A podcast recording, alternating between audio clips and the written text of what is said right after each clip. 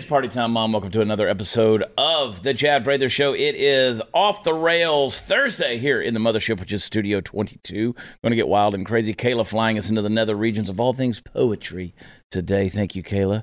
Candice, the queen of the Ethiopians, making her making her uh, her regression, her her recession, her her egression. I don't even know what you're doing. You're leaving. You're leaving. What a bitch. Do you know this? I, wait, she's leaving? She's leaving. Where's she going? She's going to work for Megyn Kelly. Oh, But okay. We're, we're moving on up to the east side. And I'm telling you, people are Ah. pissed off. Is it because of me? Did I did I come back and you were like, I'm out of here? Every time Heaton shows up, That's every time exactly- the mighty one, Andrew Mhm. Heaton, shows up, Mm-hmm. somebody leaves. Yeah. That's exactly what happened. Stirring stuff up. Apologies. I I'll, mean, I'll send you a new uh, producer.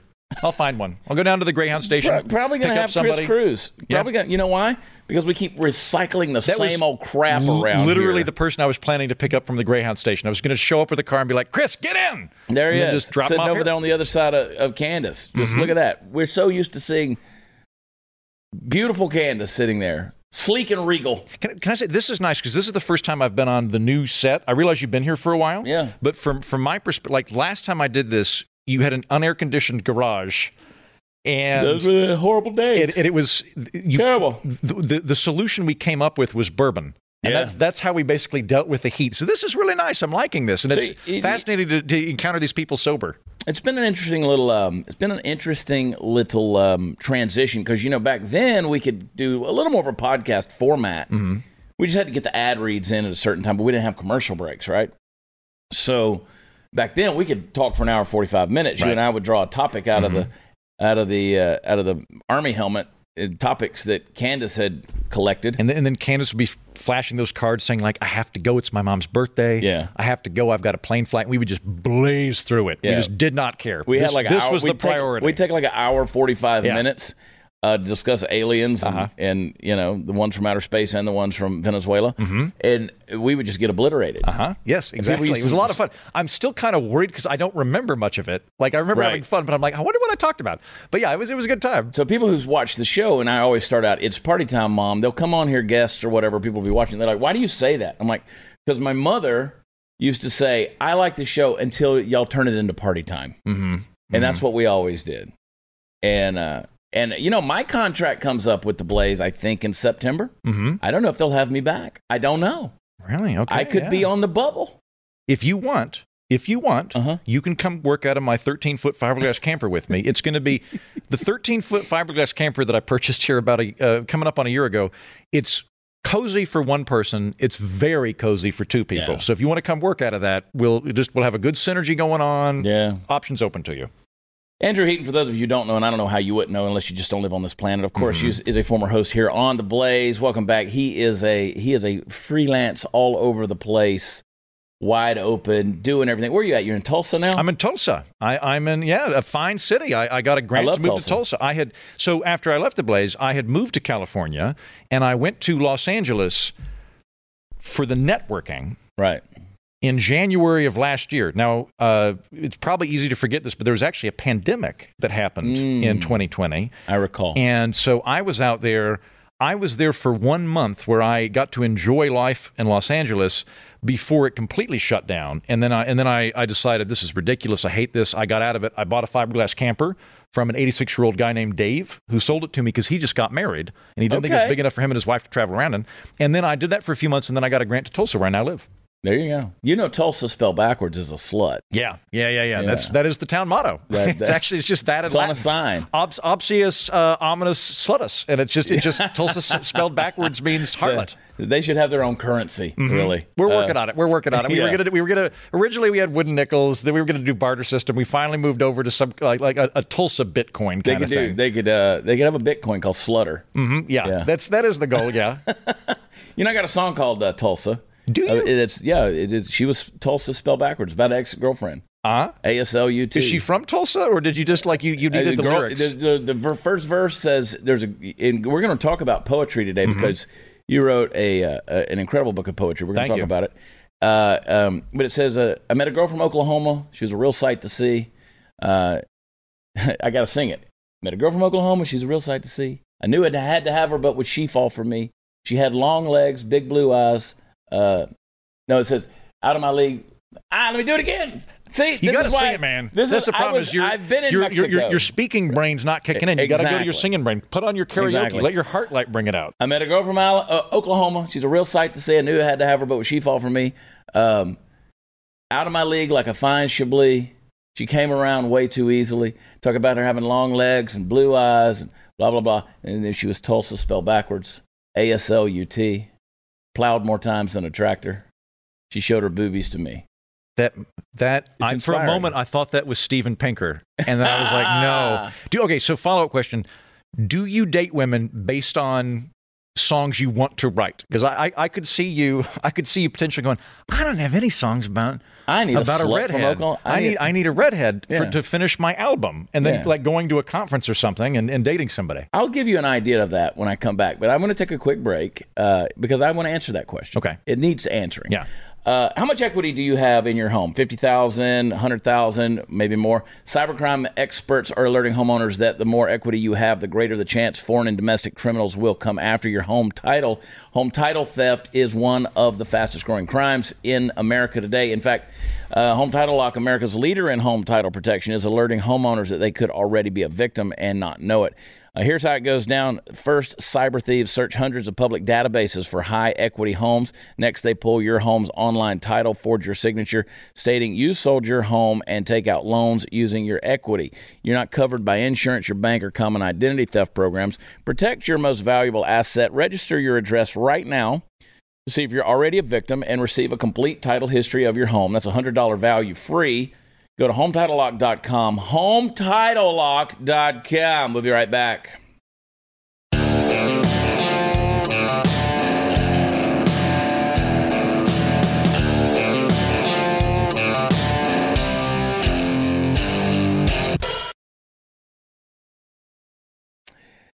You asked if uh, you- uh, about women you date. Uh, So I've written a number of songs Uh-huh. about lovely, lovely women. Uh-huh. Um, we got one. It says, uh, um, "I knew back in high school I'd make her my wife. Spent all those years on a pure virgin life.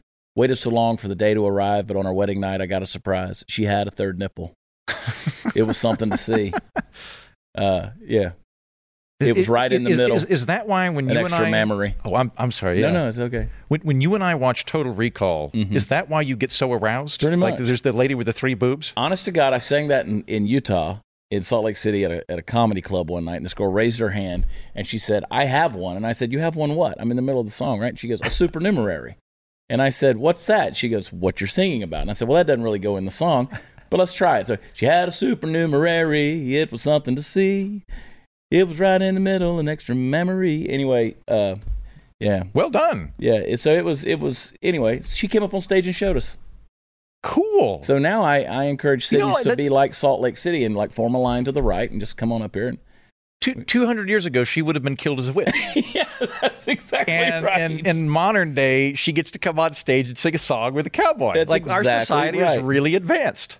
And apparently her brother, who was sitting there with her, uh, I don't know if they were betrothed or espoused, but they were, it was Utah. Uh, they they both came up and showed us their supernumeraries. Well, You- he had one too. So it ran in the, fa- He- so the they, whole family of witches. they had them in the same location. yeah, okay.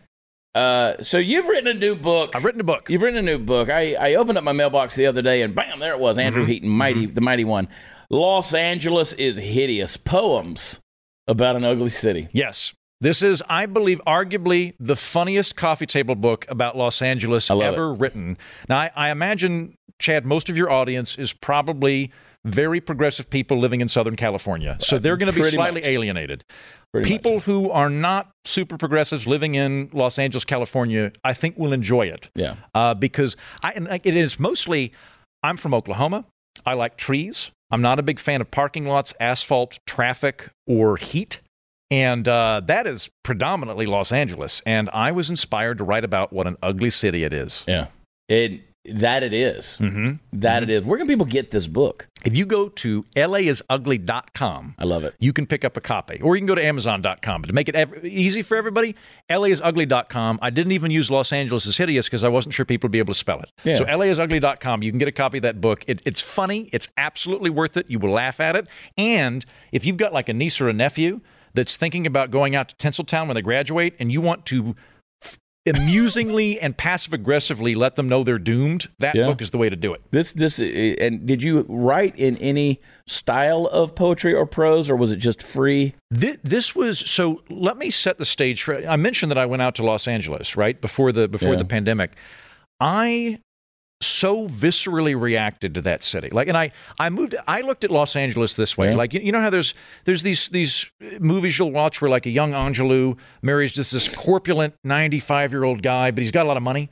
That's why I moved to LA. I knew I wasn't going to like LA, Right. but but I, but there was reasons to go there for for comedy, and there was going to be all this networking. When that dried up, I was like.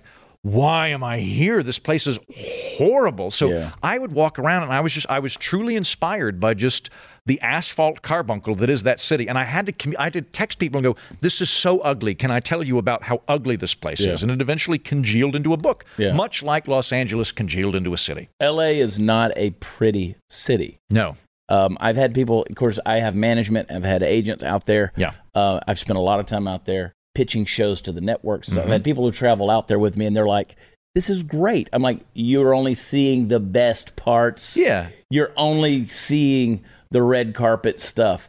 This is you're you're staying in." You know the West Hollywood area where the men are pretty, and I can wear a cowboy hat and I look like a, a, a member of the Village People. right. And, you know what I'm saying? There there are nice there are nice elements about it, right? Uh, I'm going to say overall, definitely not pretty. There are pockets that are pretty. I will never live there. Right. I will never live like. Nor like- shall for, I. For, for most of the people that move to Los Angeles, you're going to basically upgrade from beer can to beer can like a hermit crab. You're going from a bad beer can to a slightly nicer beer can, and that's going to be the arc of your domestic life. And there are truly beautiful people out there. At the same time, though, like I was kind of freaked out by like. I don't think male or female, you should be ashamed of aging. We all age, right? And like, I was kind of thrown off by the amount of guys with like shoe shine polish in their hair and like women that started to look kind of like cats from all the plastic surgery. And I was like, this is just weird to me. Uh, and uh, uh, it, yeah, it, it, it, it is uh, not an attractive place. And also, like, it's, it doesn't have to be that way. That's the other thing, too. Like, um, part of the reason that I think it's so ugly is it's so sprawling. It's so just massively sprawling. And that's not accidental, or it, it is accidental, but it's not, um, it, it, it, it was avoidable. Like Yeah. the, the reason that that happened, and I'll say Los Angeles is not unique in this regard, but a lot of the sprawl we have in the United States is because of old racist housing regulations. Yeah. Where yeah, so like like when when FDR became president and they started the Federal Housing Administration. I'm gonna I promise the book is funny, but I'm gonna go wonky for just a There you second. Uh, you're getting behind the scenes, right? Um, the city fathers were racist and they didn't want black people to move into the neighborhoods. And they were afraid that if everybody got a, a mortgage, that th- there'd be all these black people moving in. So what they did was they outlawed multifamily units, apartment buildings. That way you had to buy a house because you were more likely to buy a house if you were white. And houses at the time could form neighborhood covenants where you had to get everybody's permission to move into the neighborhood, Right. try and keep out ethnic minorities. And it's better than it used to be in that regard, but they never got rid of those regulations. So you can't build up in Los Angeles, so you have to build out. So it becomes this just mat. It's like pouring cellulite out on a driveway and just, just bubbles out like pancake syrup. Yeah, it's it, that's exactly the way it is. It is sprawling, Mm-hmm. and it it's a never-ending uh, Gotham of asphalt, pavement, and traffic. Yeah, I just can't stand it. Laundromats and broken dreams. It is, and uh, and homeless people outside the Walgreens, Mm-hmm. uh, hoping that you will dump some change their way, and they smell really bad too. Uh, let me tell you, I uh, don't like it. And back when I was pitching ideas to Fox and CBS, and you know, I was with Lionsgate, and they were they were pushing these sitcoms that I had written. I would go out there and I would pitch them, and I would do a fantastic job at the networks. And then I would come home and I would pray, please don't buy this idea. Please don't buy this idea because Yeah. I knew they would want me to move to LA, and I just couldn't stomach the idea of doing it. Yeah, I you'd have to. I would need a lot more than hope and a chance to move to Los Angeles at this point in my Yeah. career. I would need a lot of money and several wives to And heard- me. yeah, need a if- if, just- if I fell in love with one woman and she's like, "We're moving to LA," I'd be like, "You got to make this tag team effort. Like this is this Yeah. is not enough for me for LA. I'll There- move to New Hampshire. Yeah. About Alaska? Those seem nice. Yeah, like unless I'm trading bodies and, and lives with Dan Bilzerian, I'm not going to LA. Right? This is not going to happen. Yeah, yeah. Um, you know, with scantily clad women all over the house, just working out, hanging out, eating grapes. Even, each other. Even then, eventually, I'm still going to be humid. I'm Yeah, still going to be hot. exactly. Yeah, like, like like at some point, that's going to wear out for me. So LA, I mean, it is what it is. LA, Los Angeles is hideous. Poems about an ugly city. And, and the beauty of this, as I was looking through it and I was reading it, uh, some of these, an ode to traffic, Mm-hmm. fire season, uh, congratulations for putting letters on a hill. It's one of my favorites. yeah. Only Uh, cowards fear winter is another one. There's, it's not. There's there's only cowards fear winter, and then I thought better of it, and I wrote an entirely different poem called "More About Cowards in Winter." yeah, there it is. Like, More about is, cowards in another winter. thing too. I think that this is the the big draw allegedly for Los Angeles is that it's the the, the weather is so clement. Uh, and and the problem I have with that So is clement. I think you need to have winter to remind you you're gonna die. Yeah. I think that that is if you don't have it, aging sneaks up on you, and you wake up and you're 47 and you're wearing a hoodie and you have a skateboard and stuff. Yeah. You need to have autumn where you go, oh nuts! Someday I'm gonna die. I need to get my life together. Right? Exactly. It's very easy when you're out You, in you perpetual summer. ends. Yeah, just you don't feel the times are changing. you're 52 and you're like, I own beanbags. Exactly. I sleep on a beanbag and I'm 52. You need autumn. right. All the leaves are brown and the sky is gray. Right. Yeah. California. Nope, not that's not the way it works. They the mamas and the papas lied. Yeah. The mamas and the papas lied to us. mm-hmm. But you know what I think is no matter what sprawling uh, negative existence of, of of a metropolis you existed, you could take these poems and apply them in many ways to a lot of different cities. Yeah. But this, of course, specific to Los Angeles. I like it. Los Angeles is definitely the most Los Angeles. of Yeah. any city. it is the most Los Angeles. They're, all Los Angeles. There are sprawling cities. It's it's like I played this game once called Pokemon, and there's Yeah. like different. They they grow. Los Angeles is the end result Yeah. of all of these different things, and it's it's, a, a unique thing unto itself. Yeah, and at some point in time, it will fall into the ocean. Mhm. There's mo- a, actually a poem about that. It's Yeah. called "The Big One," and uh, it's it's at the end of the it, it, end of the thing. And I, I'm not because I, don't have it in front of me. and I don't have a very good memory, but basically, lo, the prophets have said. The earth has given itself an enema. Yeah. And that will be when it slides into the ocean. There it is, the big one. One day, the tectonic plates themselves will shudder at the ugliness, the traffic, the cost, the cilantro, Mm-hmm. and the city will wail and clatter like Jenga blocks at closing time. Saith earthquake? Nay, the earth itself is gagging. When she finally retches hard enough and lets loose the big one, this wretched people clot, this horrid, horrid asphalt carbuncle will slough into the drink, and the prophet shall com- proclaim, Lo, the earth hath given herself an enema. Mm-hmm. Oh, My my hope, by the way, Chad, is that this does so well that I become national poet laureate. I think that that would be quite you the should coup. be the poet laureate of California. I would. That would be. You know what? I the should like, irony is thick. figure out, and that might happen too, right? Because like people in Northern California love making fun of Southern California. course. People in uh, San Diego they like making fun of Los Angeles too. Yeah. So I would love to, if you're in California and you'd like for me to become your poet laureate. You're about to recall your governor. You can probably recall your poet laureate. I don't know, like replace that probably person with me. There's like, and and I mean, it's not like there's there's not there's no plethora of choices out there.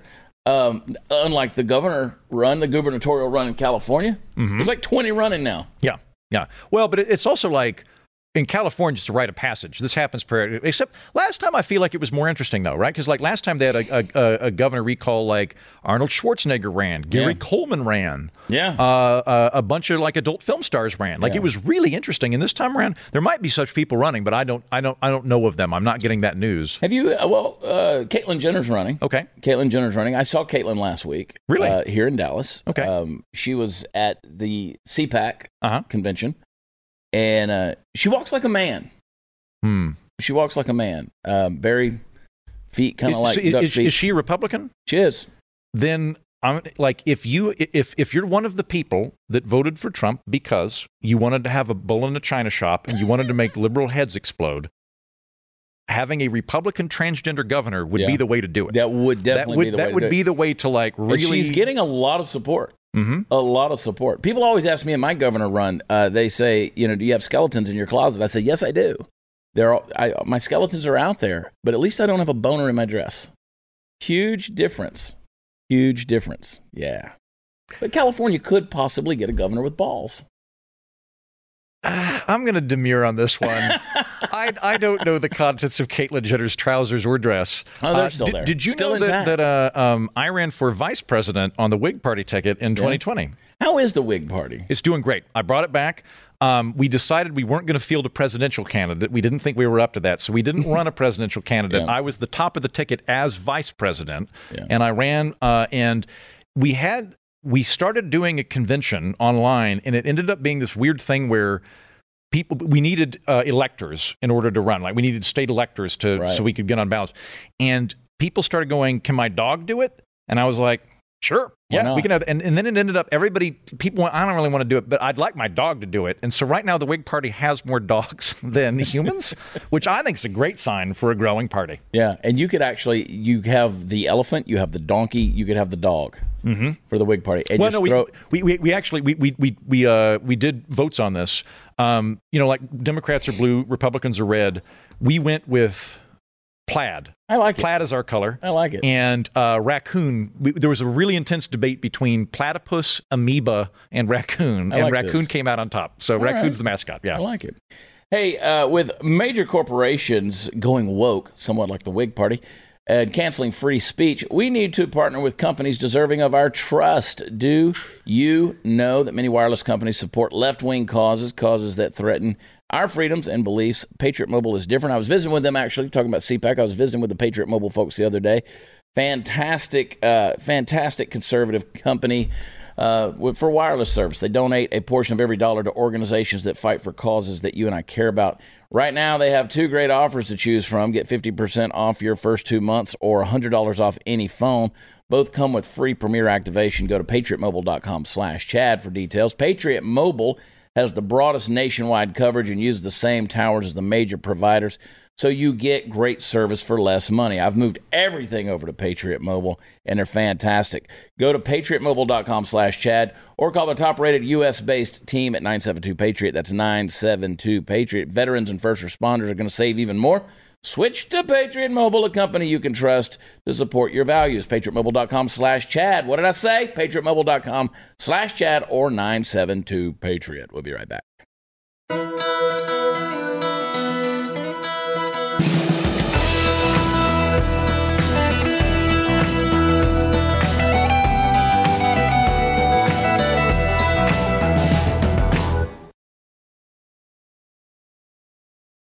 You know I'm running for governor.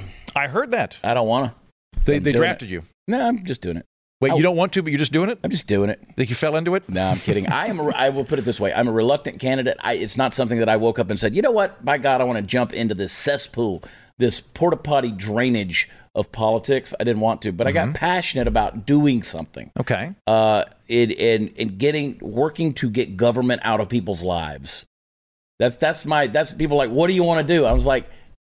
I want I want government to do its thing and remain in the shadows Yeah. and, and, and represent people and function in such a way that you don't even think about them doing it. It's that's how good your life is. You know, it was. I think it was whoever maybe founded Cato. mm-hmm. I think had a had a line about the best government on the planet would be the best country on the planet would be one where you're not afraid to drink the water and you can't remember the name of the president. That's exactly And right. And I'm like, I buy that because I like I I'm I'm not an anarchist. I want there to be a government. Sure. There's stuff it needs to do, uh, but I don't want it to be the the overall thing in my life.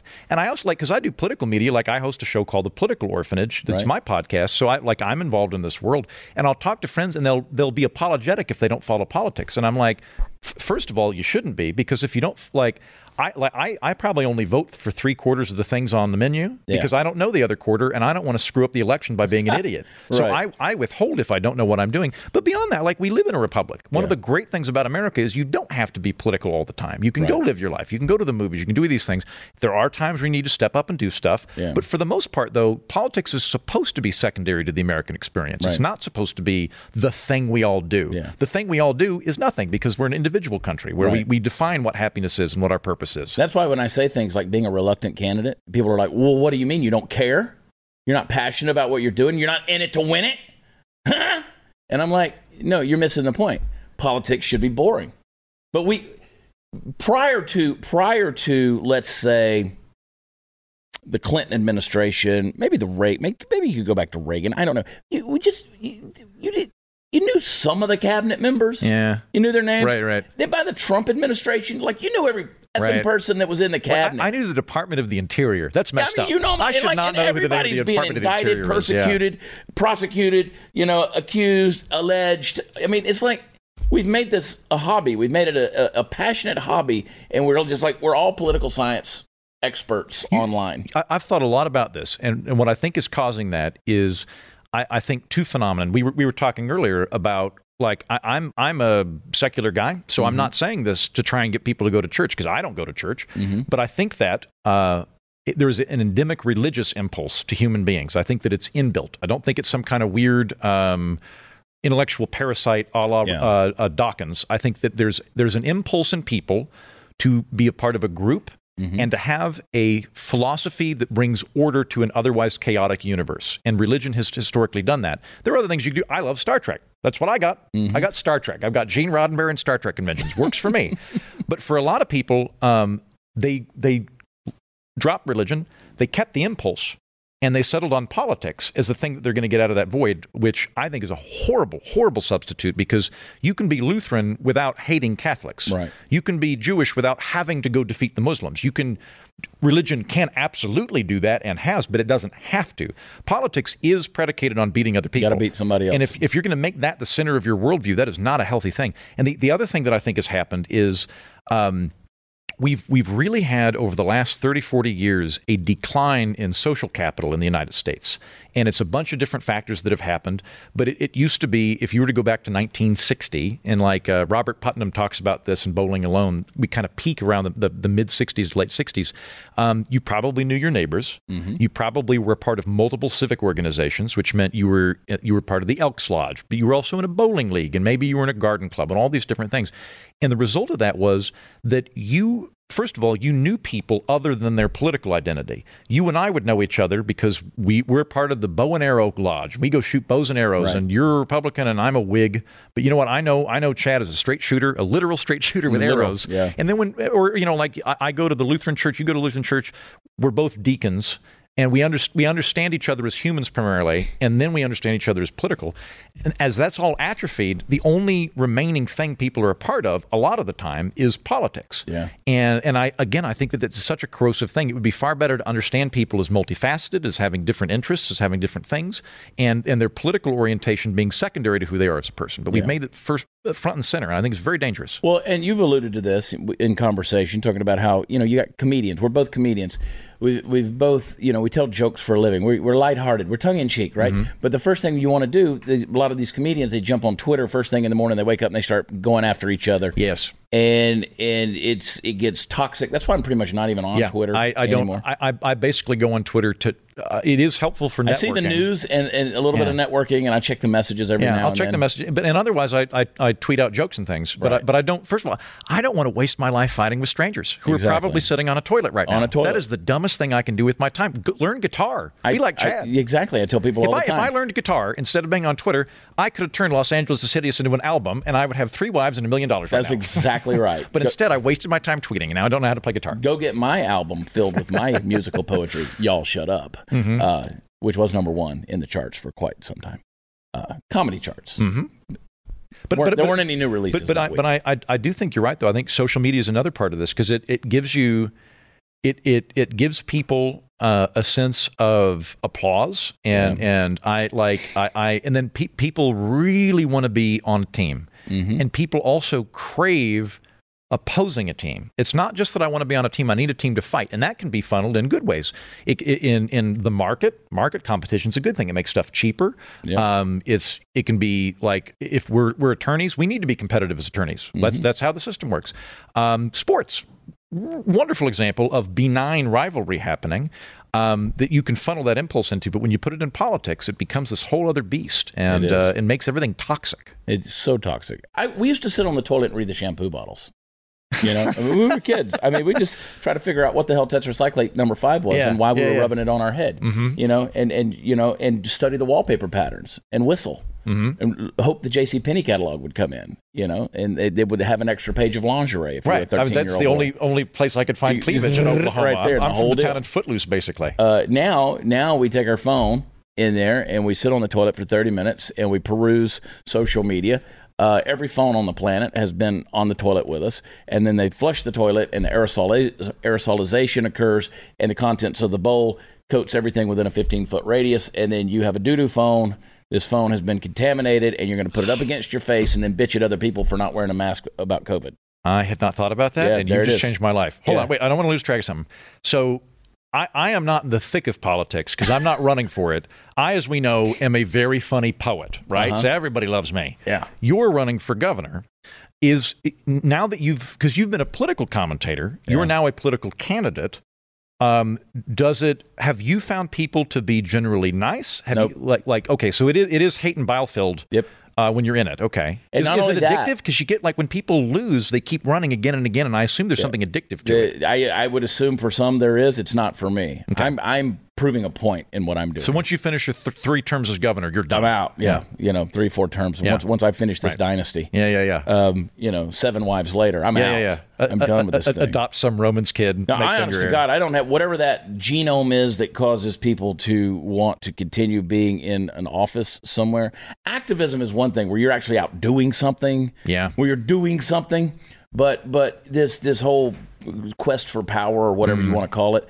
I mean, you're going to spend you know, Greg Abbott, let's say Greg Abbott was to win again the governorship of Texas, he's going to spend hundred million dollars on this campaign, to, running and he's, it's just what's going to happen because, and it's going to happen on the other side too. Let's say Robert Francis O'Rourke runs, he's going to spend ninety to hundred million dollars to try to get elected governor.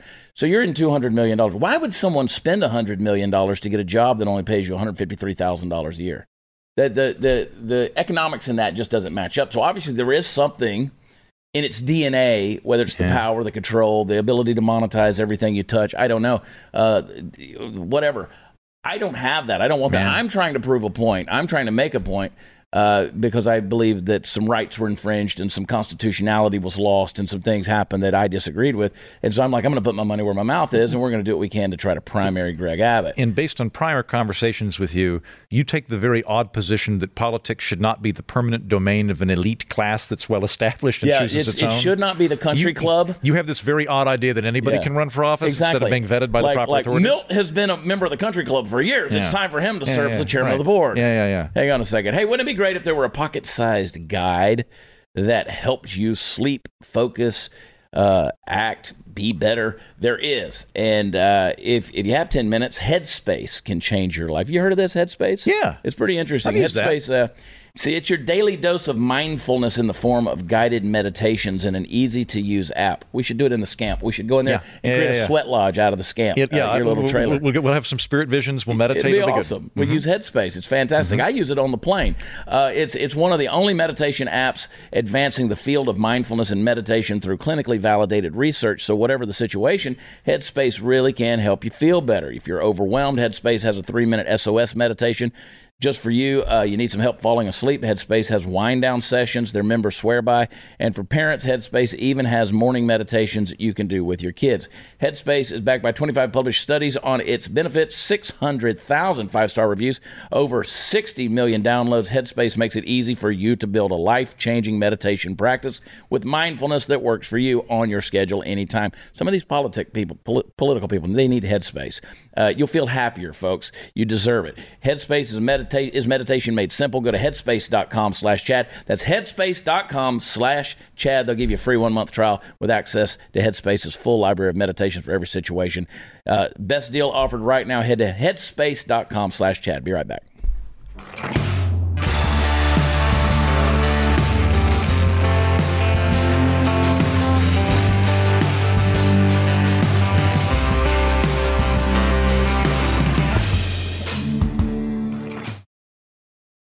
So if you were going to run for office, what would you do?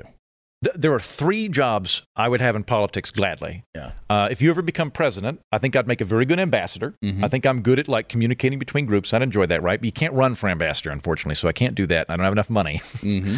um, I would really enjoy being a small town mayor. I think that would be fun, and I would really enjoy being a state legislator. The reason I say that is. I like policy a lot. I enjoy it and I enjoy coming up with solutions to problems and I like meeting people. But I don't think I'd want to do anything more than that because the idea of like politics where I'm basically meeting all of my constituents personally and I can interact with them personally and go, I get where you're coming from. This is where I'm coming from. I like that. When you start scaling up, the, the amount of influence you have of the situation diminishes a lot. And then the nature of the campaign changes. Because like, hmm. I, like I think the way we're, we're currently doing American politics, where we have a two party system and it's not an open primary. You're you're running for a specific group of people, and a lot of the time you do that by putting up a lightning poll of how much you hate the other group. I don't think hate's a good thing. So like I don't I don't run based on hatred, right? I don't I don't my personal life's not that way. So I but I, I think I could like on a on a low level, I could be like, look, I'm here to represent everybody. Like you're a constituent and I, your views are always welcome, that kind of thing. Anything above that, I don't think I I don't think I could win and I don't think I'd want to do it. Yeah. So I, I, don't think I could win now. I, but maybe when I'm 60, I could be a state legislator. There you go. I, uh, I, I, that's why I've been hitting small town Texas. Like I haven't been going to the big cities. Uh, Fort Worth, I'm there. Well, this show's airing tonight. I'm there tonight, mm-hmm. uh, Thursday night. Um, that's as big as it. I mean, I'm I'm in little towns in these little small pockets of Texas and and I go out and I with nothing to gain but to be able to shake somebody's hand and hear their story. That's where we've been campaigning. Mm-hmm. I, I, jokingly tell people we're as grassroots as it gets, which is politispeak politispeak for we're broke, right? we don't have the multinational corporations, we don't have the lobbyist groups, we don't have the big donors, we don't have any of that stuff. Just one dollar here, two dollars there. We're doing great. We haven't spent a dime on advertising yet uh, which is phenomenal. We can't continue to function that way. We're gonna we got to get it's got to be more than social media and Blaze subscribers mm-hmm. uh, in the state of Texas that are that are supporting us. And, but no, you it's it's it's gotten. Uh, what I've discovered is when you say you're going to run, you know, when you're in the entertainment business, people put you over here and say he's an entertainment. He's he's eclectic. He's eccentric. You don't. He just does things. Yeah. He gets away with it, right? When you throw your hat in the ring to do politics, now they're going to analyze every move. Well, he said this. I mean, did you? I mean, did he mean to say that? Did he? You know, was this? I mean, and, and I and you're not somebody. You don't run what you're thinking through a focus group. No, I have never known you to be uh, somebody that has a lot of inner censorship Yeah, mechanisms. there's, there's not a fine silted Yeah. filter. Uh, and so, but I discovered that there are hired trolls out there. yeah.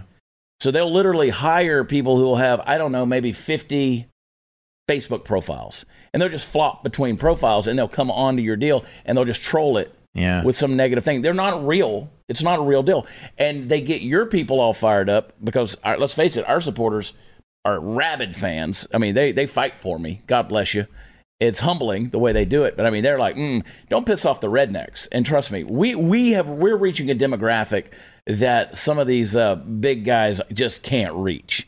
They just can't reach. So, but but they do send the trolls our way, and Yeah. I, I've just realized I'm not even dealing with real people. Yeah. It's just it just gets ugly. It's vitriolic. See, like, like, this is like I, I like. I'm guessing this is not featuring prominently in the in the Texan election, but like I think ranked choice voting is a great idea. The reason I think ranked choice voting is a great idea, one is that like I don't fit in the two party system, so a lot of the time I'm not going to vote for Republican or Democrat. I would like to be enfranchised into the system. That's a way to do it. But I think it also has a completely different thing. Um, there like uh, there are like three states that do ranked choice voting, and I was talking to somebody that was running in it, and it changes the equation because if you don't have ranked choice voting, if it's just Republican versus Democrat, what American politics is now is look, I know you don't like me, but that guy's well, man, even worse. So like, vote for the the, the guy you hate the least, right? But Right. I, I'm I'm going to vote based on hatred. You do you do it based on ranked choice voting. Um, like I, I talked to a guy where he went and met with he, he met with the Libertarian Party and he was Republican and he came in and he's like, vote Libertarian. Makes total sense. Put me number two. Let me tell you why.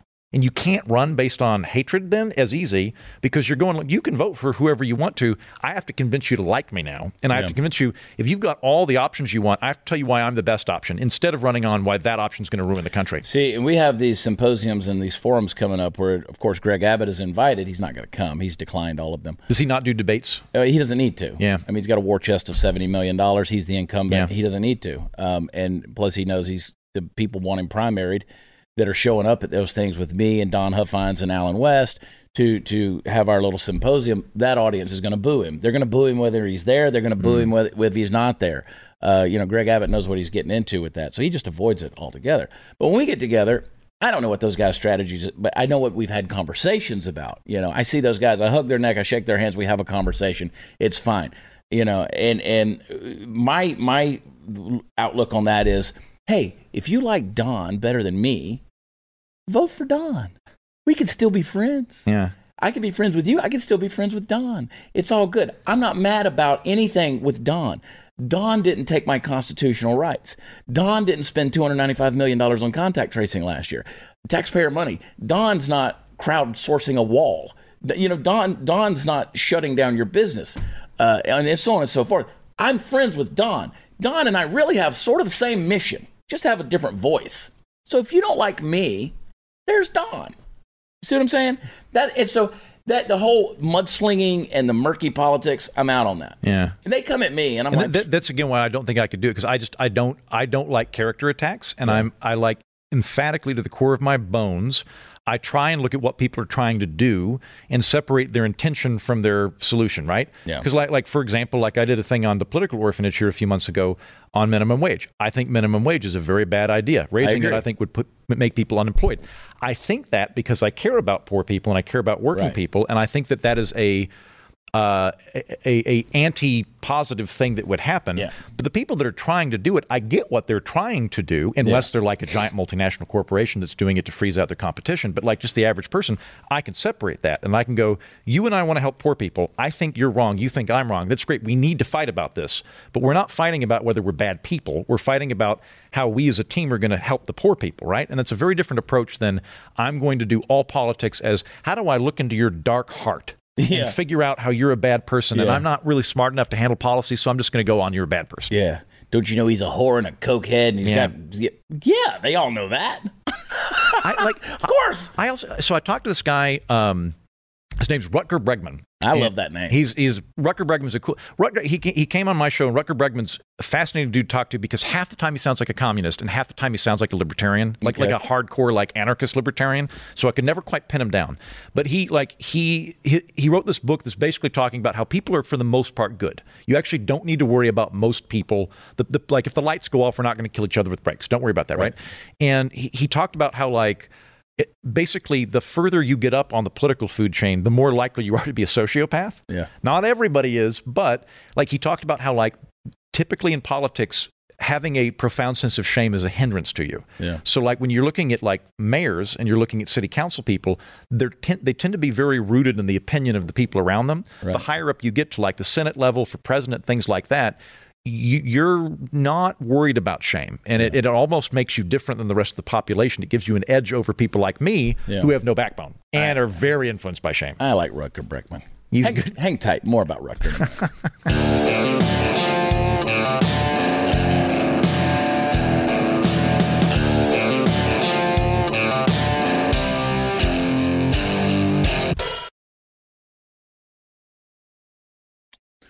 One minute left, and I'm going to use it to remind you that Los Angeles is hideous. You can get it as Amazon. You can go to losangelesishideous.com. la is ugly LA is ugly. That's where it was. LA is ugly. uh-huh Dot com. LA is ugly. Dot com. It just rolls off the tongue. rolls off the tongue Yeah. Un- un- unlike uh, unlike anything aesthetic in los angeles very easy to remember The mighty one, Andrew Heaton. I always enjoy our little talks. me too it's always a stimulating chat Well, Good to now that you're in Tulsa, come often. you will uh, you are now my go-to for bail money in texas Yes. and i will come down and try to get arrested And if I can become governor, we'll just expunge things. can you make me poet laureate of california as governor of texas No, I can't. okay right. Um, i was testing um, you you know the bounds of the constitution well Yeah. Oh no, uh, that that is off the books. Um, but we can give you an honorable mention. great okay Yeah. i'll take it We can we can we can I don't know. Hide your. We I tell you what we'll do in the state house in Austin. We'll put your poems on the toilet paper perfect in in the All I want. in the Yep. lavatories. yeah just leave, yeah just leave it in the bathroom that's fine i'll take that Just throw it out A there in the great Capitol honor. building. Hey, watchchad.com. Uh, come see me in Roswell, New Mexico, Saturday night. Me and the Ragamuffins. Watchchad.com is where the fun stuff is. Thank you for watching. We will see you next week. Love you. God bless you. Talk to you then. Bye.